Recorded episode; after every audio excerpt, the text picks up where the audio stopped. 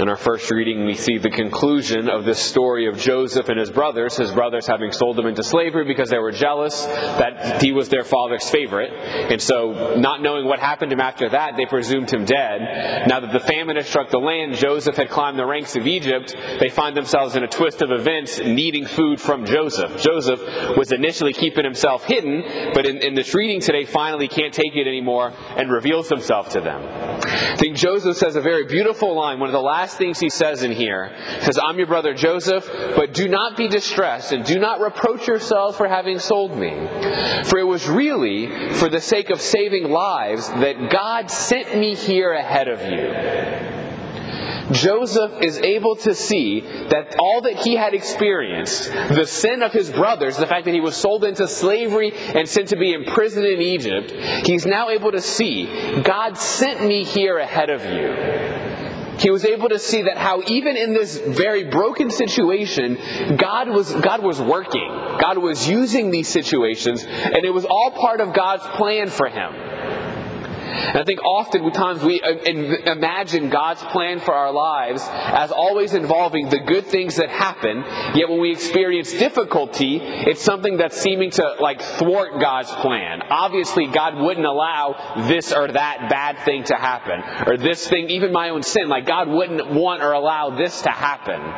And almost like believing that, like, okay, now God's got to, like, oh man, I wasn't expecting that person to fall or to sin like that. Now I have to kind of revision what my plan for them is going to be What Joseph shows us here is that there's nothing, there's nothing that falls outside of God's plan.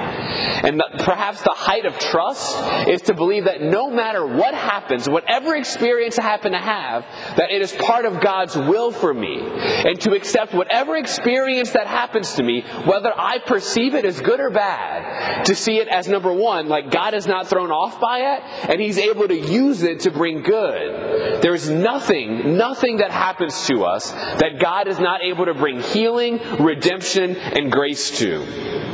And real trust is letting go of what I think my day should look like and being willing to accept whatever my day does look like, let go of my own expectations of it, and to trust that whatever does happen, like this was God's will for me today. God help me to accept it.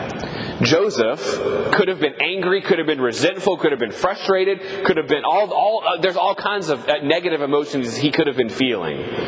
But because of his closeness to the Lord, he was able to see, like, this was God's plan for me. It was hard. I suffered a lot, but God got me through it, and now see the redemption that's going to eventually come from that. Whatever happens to you today, God is able to use for redemption.